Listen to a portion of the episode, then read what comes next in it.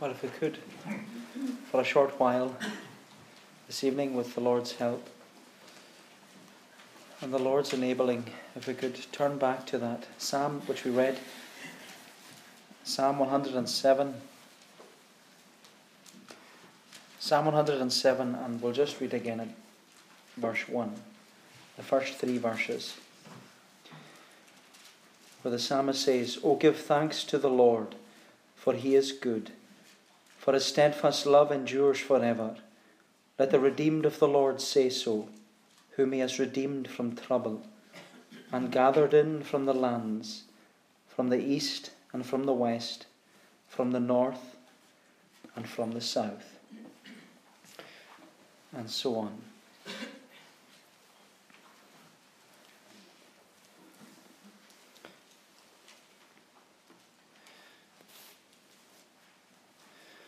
Out of all the books in the Bible, uh, the book of Revelation is one book of the Bible which always causes a lot of intrigue uh, because there's, I suppose you could say, there's a, there's a great element of mystery to it.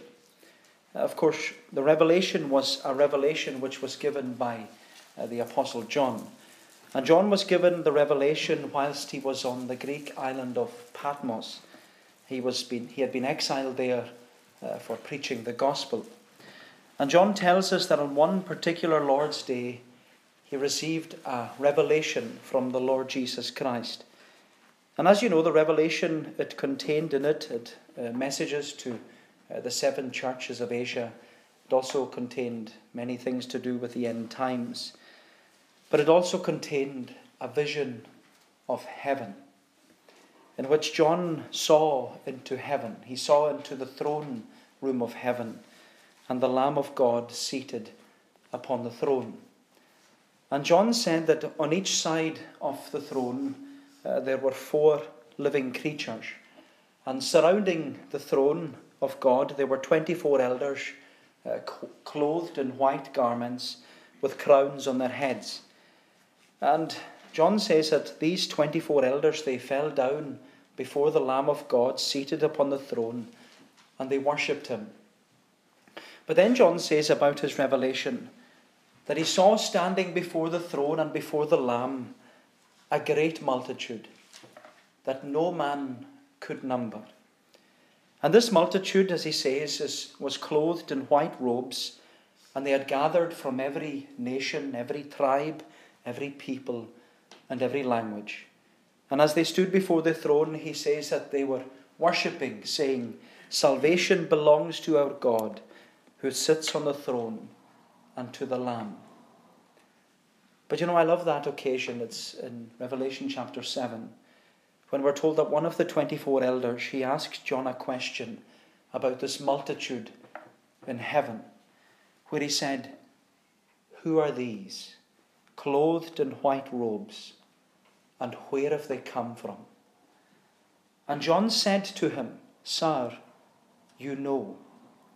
And then we hear this elder confessing to John. He says, Well, these are the ones coming out of the great tribulation, and they have washed their robes and made them white in the blood of the Lamb. They are the Lord's redeemed, and they've been redeemed by the precious blood of the Lamb who sits upon the throne. And it's then that the elder says to John, That's why they are before the throne of God, and that's why they serve him day and night in his temp- temple, because the Lamb who sits on the throne will shelter them with his presence, and they shall hunger no more, neither thirst any more. The sun shall not strike them, nor any scorching heat. And he says, For the Lamb in the midst of the throne will be their shepherd and he will guide them to springs of living water, and God will wipe away every tear from their eyes. Who are these clothed in white robes? And where have they come from? They are the Lord's redeemed. And you know, that's the question I'd like us to ask this evening as we consider uh, the words of Psalm 107. Who are these? clothed in white garments, and where have they come from? Because Psalm 107 answers that question. That those who are standing in glory tonight and those of the Lord's people who will stand in glory, they are the Lord's redeemed. And they have been redeemed, as Peter says, not with the corruptible riches of this life, but the incorruptible and undefiled and unfading blood of the Lamb. And what we are being reminded in Psalm 107 is that the redeemed in glory will be a great multitude that no man can number. And they will be gathered, as it says, from all points on the compass. They will be gathered from all the lands, from north, south, east, and west. And this ingathering, it will be a multi ethnic ingathering in which they will be brought from every nation, tribe, people, and language. And that's because that was the great covenant of grace, which was promised to Abraham that through his seed all the nations of the earth would be blessed. That was the covenant promise. That was the longing of the psalmist in Psalm 100, which we were just singing in which he longed to see all people that on earth do dwell sing to the Lord with cheerful voice. He longed to see the ingathering of the Lord's redeemed. And so you can see why the psalmist here in Psalm 107, you can see why he opens with the words, Oh, give thanks to the Lord, for he is good, for his steadfast love endures forever. Or as we have it in our metrical rendering, Praise God, for he is good, for still his mercies lasting be. My friend, we are to praise God tonight that there is a redeemed at all, and we are to thank him that we are part of that great multitude. Because the psalmist is reminding us here that all of the Lord's people, or all of the Lord's redeemed, they have been freed from the hand of the enemy and they've been washed and made white in the blood of the Lamb. And this is all because the Lord, as, it's, as he says here, he has demonstrated his steadfast, unfailing, unchanging covenant love towards us in the person of Jesus Christ. And because of this, the psalmist says, as he says in verse 2, let the redeemed of the Lord say so. Let the redeemed of the Lord tell their story of how they have been clothed in the white robes and where they have come from. Who are these? asked the elder. Who are these clothed in white garments? Where have they come from? And the psalm is telling us how they have been clothed and who they are and where they have come from. And that's what Psalm 107 is all about. It contains the testimonies of the Lord's redeemed. And what Psalm 107 emphasizes to us is that the Lord's redeemed have been gathered in from all different uh, directions, all different backgrounds, all different upbringings, and all the different walks of life. And yet, what they all have in common is that they have been washed and made white in the blood of the Lamb. And as we walk through this psalm, we will hear four different testimonies. And yet each one of them testifies to the kind of person the Lord redeems. The kind of person the Lord redeems. And so, what we see first of all, the first testimony, is that the kind of person the Lord redeems is the person in pleasure. The person in pleasure. If you read with me at verse 4, this is the first testimony, verses 4 to 9. It says, Some wandered in desert wastes, finding no way to a city to dwell in. Hungry and thirsty, their soul fainted within them. Then they cried to the Lord in their trouble, and He delivered them from their distress. He led them by a straight way till they reached a city to dwell in. Let them thank the Lord for His steadfast love, for His wondrous works to the children of man for he satisfies the longing soul, and the hungry soul he fills with good things. And so, with each testimony of the Lord's redeemed, there is this, as you can see, there's this beautiful structure that emerges. There's, there's repetition, there's words and phrases that are uh, repeated throughout the psalm, in order to highlight this progression from sin to salvation. And the structure, uh, I suppose, just to make it a wee, wee bit easier to follow, you could put it very, very simply. Uh, there's the problem, the petition, and then praise. Problem, petition, and praise. Problem, petition, and praise. And so the testimony of the person in pleasure begins with the problem. He says the problem some wandered in desert wastes, finding no way to a city to dwell in. Hungry and thirsty, their soul fainted within them. He says, some. That first word, some, it's repeated at the beginning of every testimony. It's repeated, you find in verse 4, verse 10, verse 17, verse 23. Some. And it describes the experience of some of the Lord's people. Not, it's not the experience of all of them, but it's the experience of some of the Lord's redeemed. And the problem for the person in pleasure is, as he says, is that they are wandering in wasteland. They're seeking the pleasures of this world, but finding no satisfaction. They have no rest. They have no city to dwell in. They're, they're lacking because they're hungry and they're thirsty. They're finding nothing to satisfy their needs and the desire of their soul.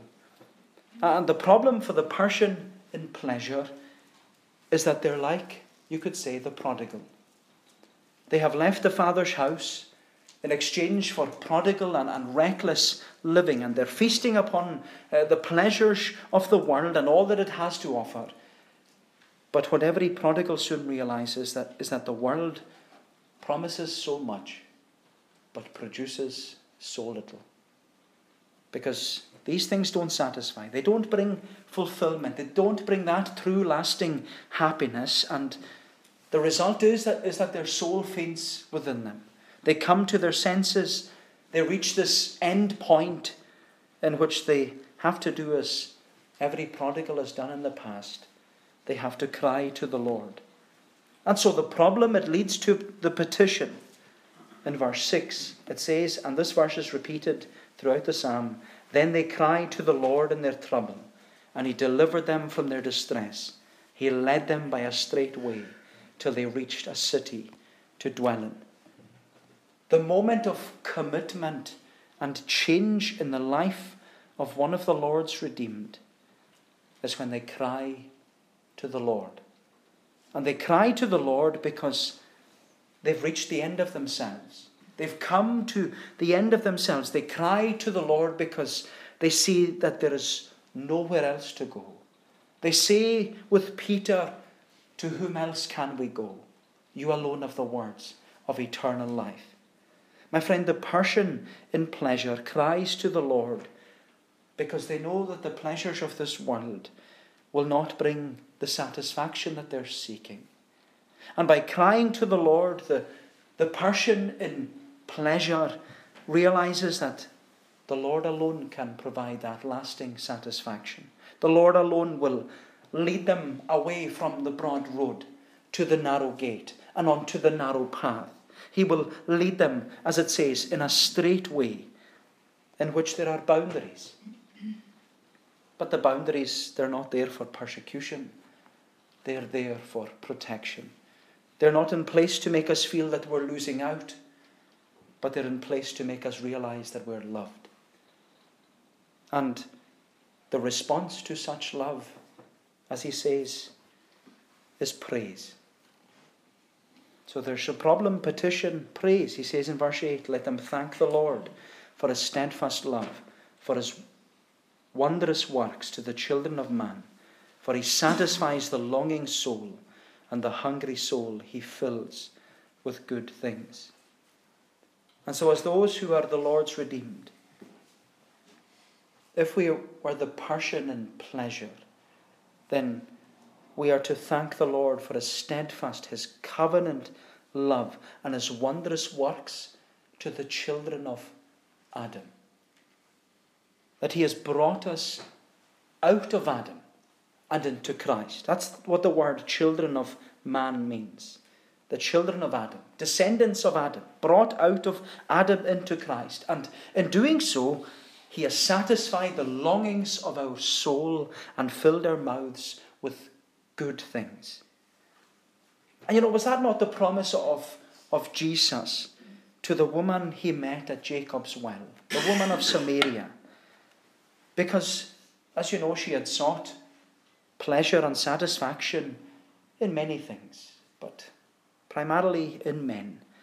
And everyone knew that she had had five husbands, and the one that she was with wasn't her husband. And Jesus says to her, Whoever drinks from this well, well, they will thirst again. But whosoever drinks of the water that I shall give him shall never thirst. And the water that I shall give him shall be in him a well of water springing up to eternal life. And this is the wonder of the Lord's redeemed that Jesus promises to the person seeking the pleasures of this world that at his right hand in glory, as it says in Psalm 16, there are pleasures, greater pleasures, even greater pleasures forevermore. And so, the kind of person the Lord redeems is the person in pleasure. But secondly, the kind of person the Lord redeems is the person in prison. The person in prison. Look at verse 10. Some sat in darkness and in the shadow of death, prisoners in affliction and in irons, for they had rebelled against the words of God and spurned the counsel of the Most High. And so we're going to do the problem, petition, and praise. But we're told, first of all, that the problem for the person in prison is that they are in bondage. And what's interesting is that the imagery which the psalmist is using here is the imagery of exile. Because, of, because one of the punishments which God inflicted upon his people because of their rebellion was exile and imprisonment in a foreign land. And that's what we see throughout the Bible, in which the testimony of the Lord's redeemed is that they were once in prison. We were in darkness, in the shadow of death. We were in exile uh, because of our rebellion and sin.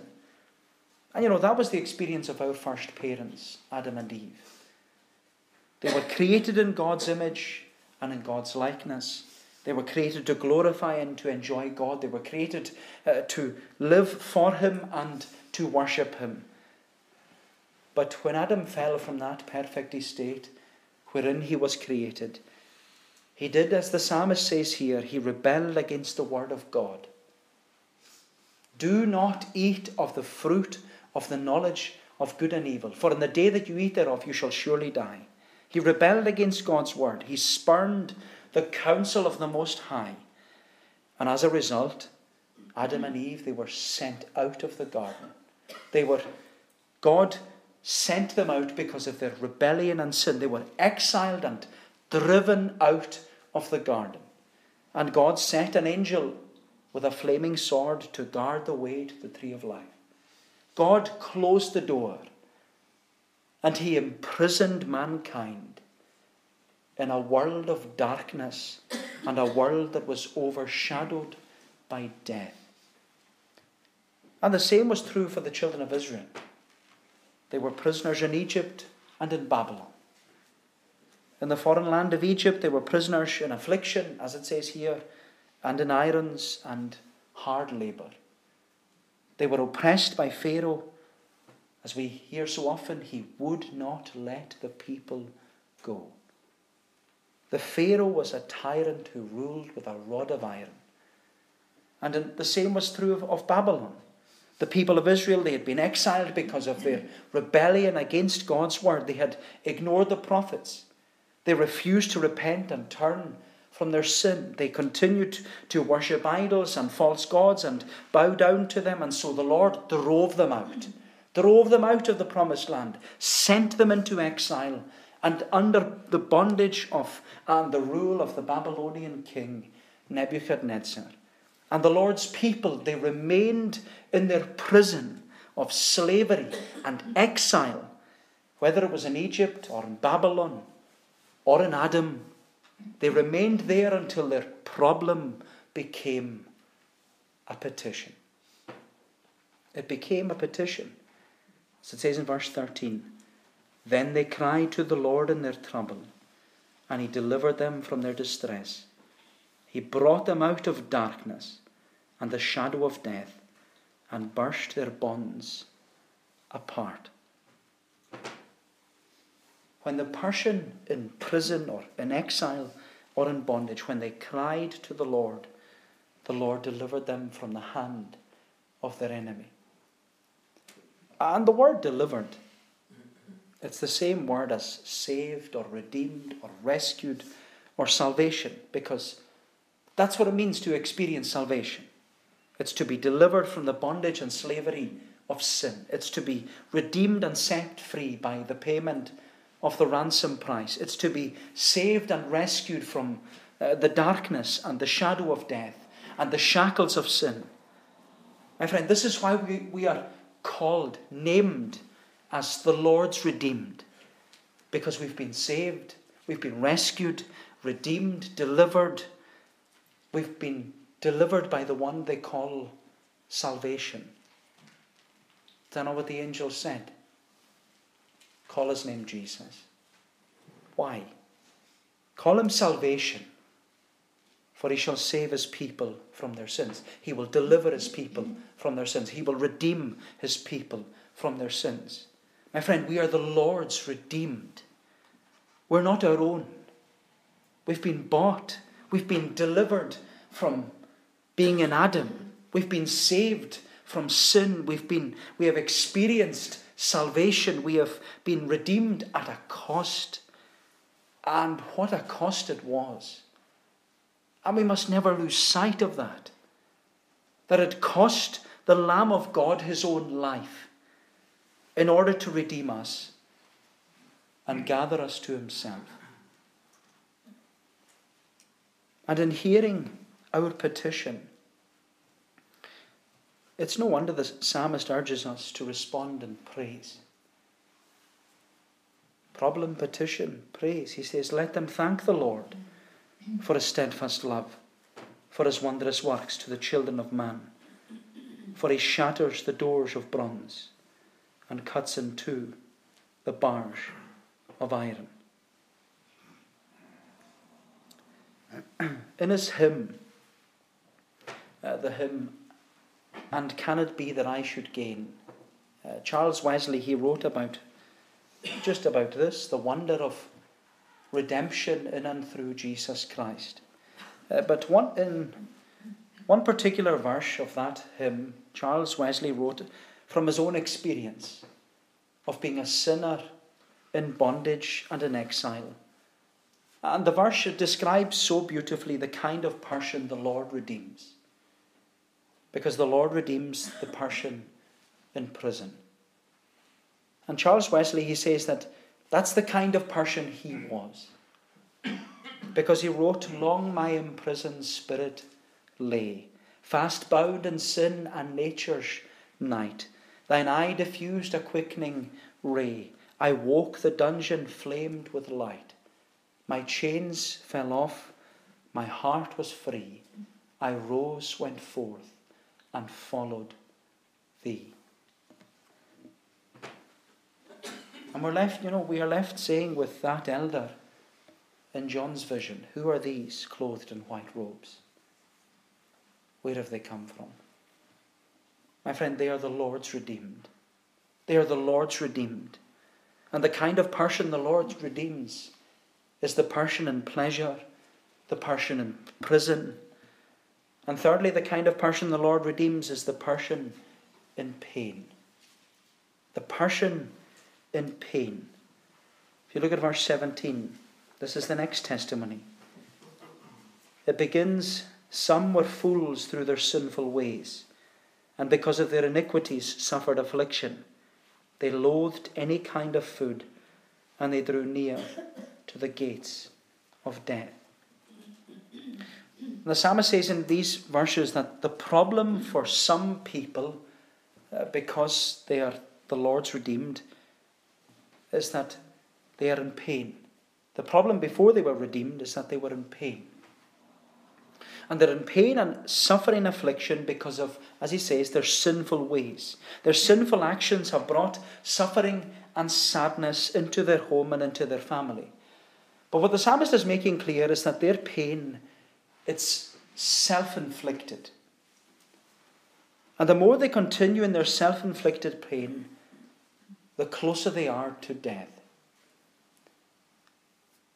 And there is a, a modern equivalent of what he's saying here that in the communities we live in, the island that we're part of, the families that we belong to, we are well aware of the self inflicted pain there is upon homes and families. There is so much hurt and heartache and heaviness because of alcohol addiction, of drug addiction, gambling addiction.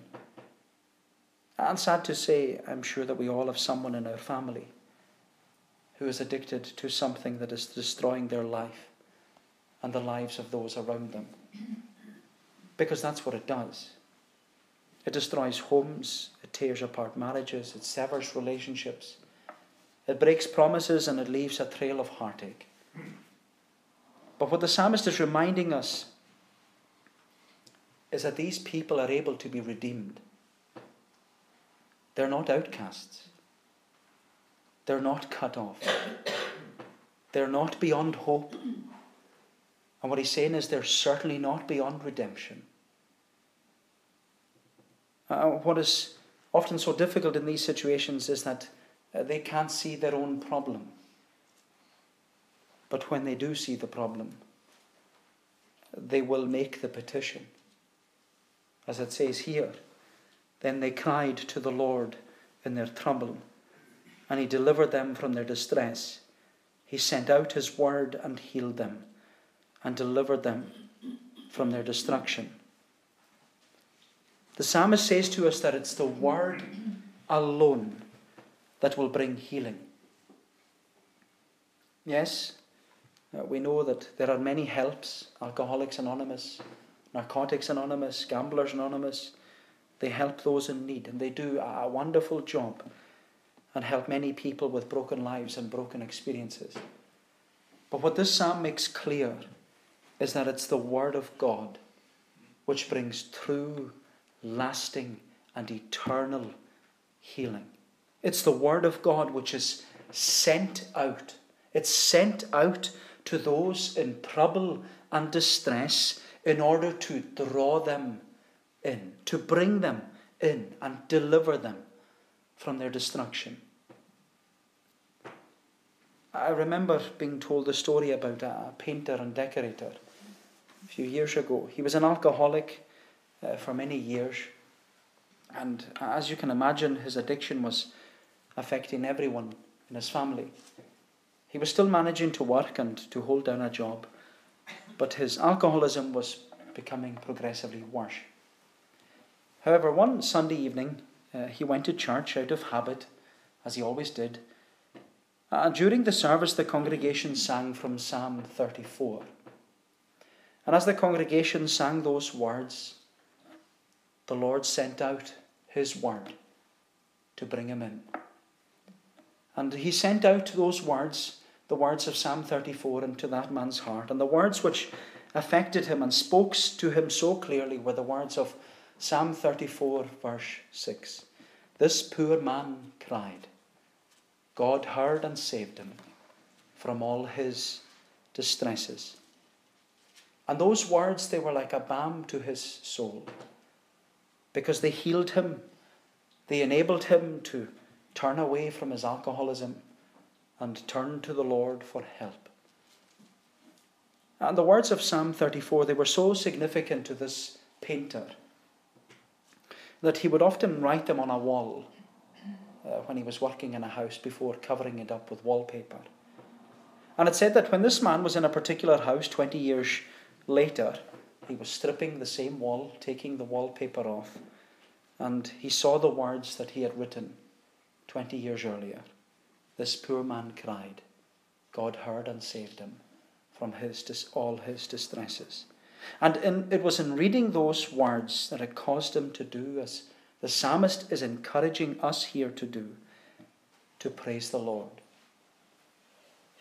to praise the Lord. The problem, the petition, and then the praise comes. Verse 31 Let them thank the Lord for his steadfast love, for his wondrous works to the children of man, and let them offer sacrifices of thanksgiving and tell of his deeds in songs of joy. My friend, as the Lord's redeemed, we have a lot to be thankful for. We have good reasons to praise the Lord tonight. Because the kind of person the Lord redeems is the person in pleasure, the person in prison, the person in pain. And lastly, the kind of person the Lord redeems is the person in power. The person in power. If you look at verse 23, this is the last testimony. It says, Some went down into the sea, down to the sea in ships, doing business in the great waters. They saw the deeds of the Lord, his wondrous works in the deep. For he commanded and raised the st- stormy wind, which lifted up the waves of the sea. They mounted up to the heaven, they went down to the depths. Their courage melted away in their evil plight. They reeled and staggered like drunken men, and were at their wits' end. So, the problem for the person in power, which the psalmist draws attention to, the problem is their wealth. Because the person who owned a ship and did business by trading cargo on the open sea, that person, as you would expect, was wealthy. And because of their wealth and status, they had power. But their wealth, status, and power was a problem. Because, like it does with a lot of people, it gives them a false sense of security, where they think that they have power over their own lives and that they have enough money to live forever and that they're loved by everyone around them. But as the psalmist reminds us, you could say, pardon the pun, life isn't always plain sailing. Because when the Lord brings storms into our lives and commands uh, the winds and the waves to beat against our ship, a ship which we sometimes think is like the, the Titanic, unsinkable. And yet, when our storm becomes so severe that our ship seems like this little bottle floating about in the sea, bobbing about uncontrollably, mounting to the heavens, as he says, and then going down into the depths, when we are brought to our wits' end, we're made to realize that there is much more to life than wealth, status, and power. And the wonder of it all is that in the storm, the Lord reveals himself. And very quickly, the problem for the person in power becomes a petition for peace. Problem, petition. The same petition as, as the other three. Then they cried to the Lord in their trouble, and he delivered them from their distress. He made the storm be still, and the waves of the sea were hushed. Then they were glad that the waters were quiet, and he brought them to their desired haven.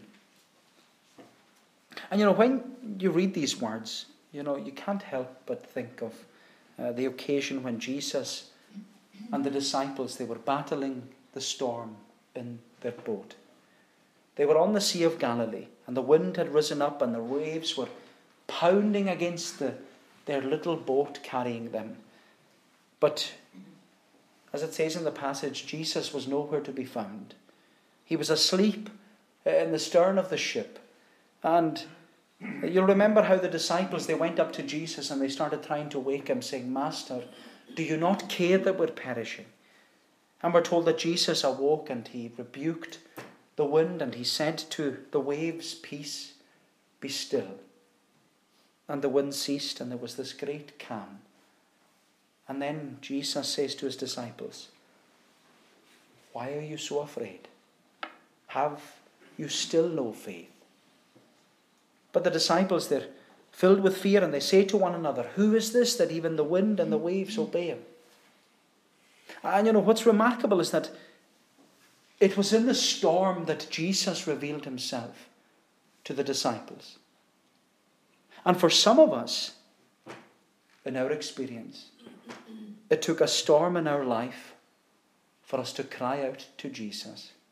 It took a storm in our life for us to look to Jesus and ask Him for help. It took a storm in our life for us to see the emptiness of clinging to wealth or to status or to power and to humbly ask Jesus, Do you care about me?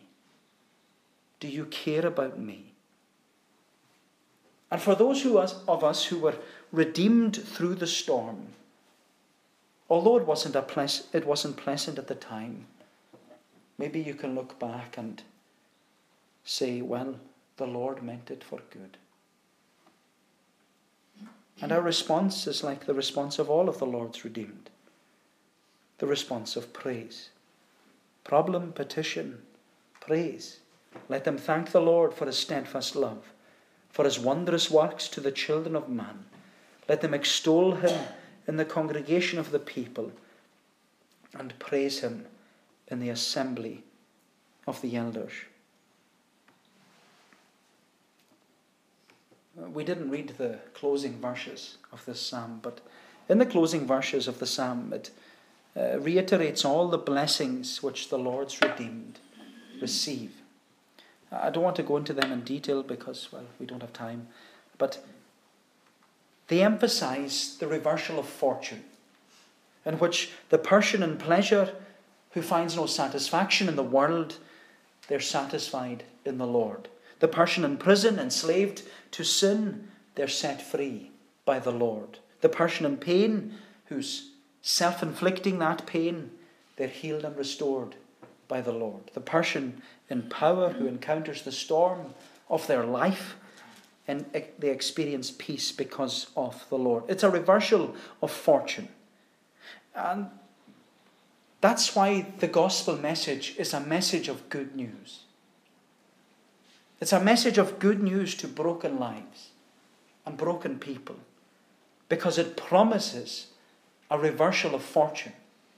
It promises to go from lost to found, from darkness to light, from slavery to freedom, from filthiness uh, to, to being cleansed, from rejected to accepted, from hated to loved, from outcasts to children, from damned to saved, from cursed to blessed, from death to life, from sinner to saint, from hell to heaven. From hell to heaven. That's the wonder of this. That's the wonder of what it is to be the Lord's redeemed. And that's what I want to end this evening. From hell to heaven. I want us to end in the place that we began with John's revelation of heaven, the throne room of God and of the Lamb. Because, you know, we often sing uh, the words of verses 29 and 30 at a funeral of one of the Lord's redeemed. And they're a reminder to us that it's through much tribulation that the Lord's redeemed will enter the kingdom of heaven. And in this life, well, we know there are many storms, many, many storms. But the promise at death is, as the psalmist says, the storm is changed into a calm at his command and will, so that the waves which raged before now quiet are and still. Then are they glad because at rest, and quiet now they be. So to the haven he them brings, which they desired to see. He them brings. He brings them. The Lamb of God who's in the midst of the throne, who has redeemed these people by his precious blood, he gathers his own people in. And he gathers them, as we were seeing, from all the lands, from north, south, east, and west. He brings them in to their desired haven. And their desired haven, our desired haven, is to stand in the throne room of heaven, worshipping the Lamb, along with a multitude which no man can number because this multitude, he says, will be gathered from every nation, tribe, people, and language. And they are all those who have come out of the great tribulation. And they're all there, and they've washed their robes and made them white in the blood of the Lamb. My friend, we are the Lord's redeemed. We are the Lord's redeemed. And we have the promise tonight, although it may seem so far removed from us, we have the promise that we will stand before Him in glory and before the throne of God. And as the promise is in, in Revelation 7, we will serve Him day and night in His temple. Because the Lamb who sits on the throne will shelter us with His presence. And we shall hunger no more, neither thirst any more. The sun shall not strike us, nor any scorching heat, because the Lamb in the midst of the throne will be our shepherd. He will guide us to springs of living water, and God will wipe away every tear from our eyes. We were saying that in Life Explored last night. God will wipe every tear away, which implies that we enter heaven with tears in our eyes, having come out of the great tribulation. This life, the great tribulation, full of tears, full of sadness, full of sorrow. But on entering, he will wipe away every tear from our eyes. My friend, what shall we say to these things? Except as the psalmist urges us to do praise God, for he is good, for still his mercies lasting be. May the Lord bless these thoughts to us. Let us pray. O Lord, our gracious God, when we stand before Thy Word, we realize that we are so undeserving of all the promises that are contained within it. But we thank Thee, O Lord, that these promises have been sealed to us, sealed in and through Thy Son, Jesus granted by thy Spirit. And Lord, help us to lay hold of them. Help us to believe them by faith. Help us, Lord, to live every day knowing that, as thy word says, that we have an inheritance awaiting us, an inheritance that is incorruptible, undefiled, that fadeth not away, that is reserved in heaven for us. And help us then, we pray, in this life a life full of tribulation, a life full of sadness and sorrow, of pain and heartache. Help us to keep looking to Jesus. Help us to keep our eyes fixed upon Him. For how often, Lord, our eyes drift, how often our eyes look down, but help us to keep looking up. Help us to keep doing as the psalmist is encouraging us tonight, to praise God, for He is good for still his mercies lasting be. Oh, do us good, we pray. Keep us on the journey. Keep us, Lord, for we know that, oh, we cannot keep ourselves, but we ask to be kept by the power of God through faith unto salvation, ready to be revealed on the day of glory. Go before us, then, we pray. Part us with thy blessing, for we ask it in Jesus' name and for his sake. Amen.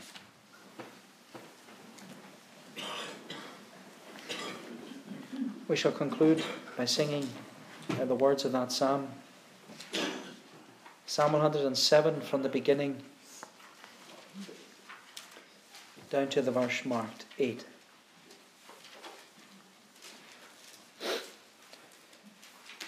Psalm 107 Praise God, for he is good, for still his mercies lasting be.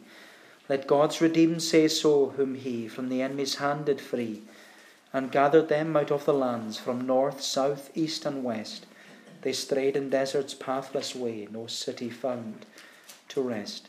Down to the verse marked 8 of Psalm 107 to God's praise. Praise God for He